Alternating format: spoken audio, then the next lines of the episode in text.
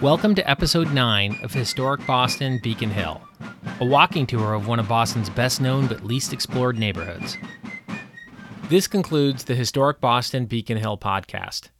I hope you enjoyed your tour.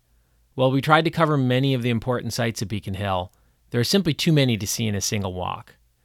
I would highly recommend you spend time going up and down Charles Street to get a feel for the main street of this neighborhood, where you'll find lots of interesting shops and restaurants.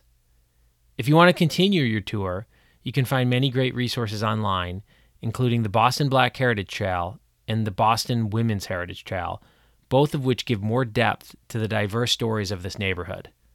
There are also three great museums to visit to experience more of this history the African American Museum and the Nichols Museum, both of which are in Beacon Hill, and the Gibson House Museum in Back Bay. Thank you, and I hope you enjoyed your time in Beacon Hill.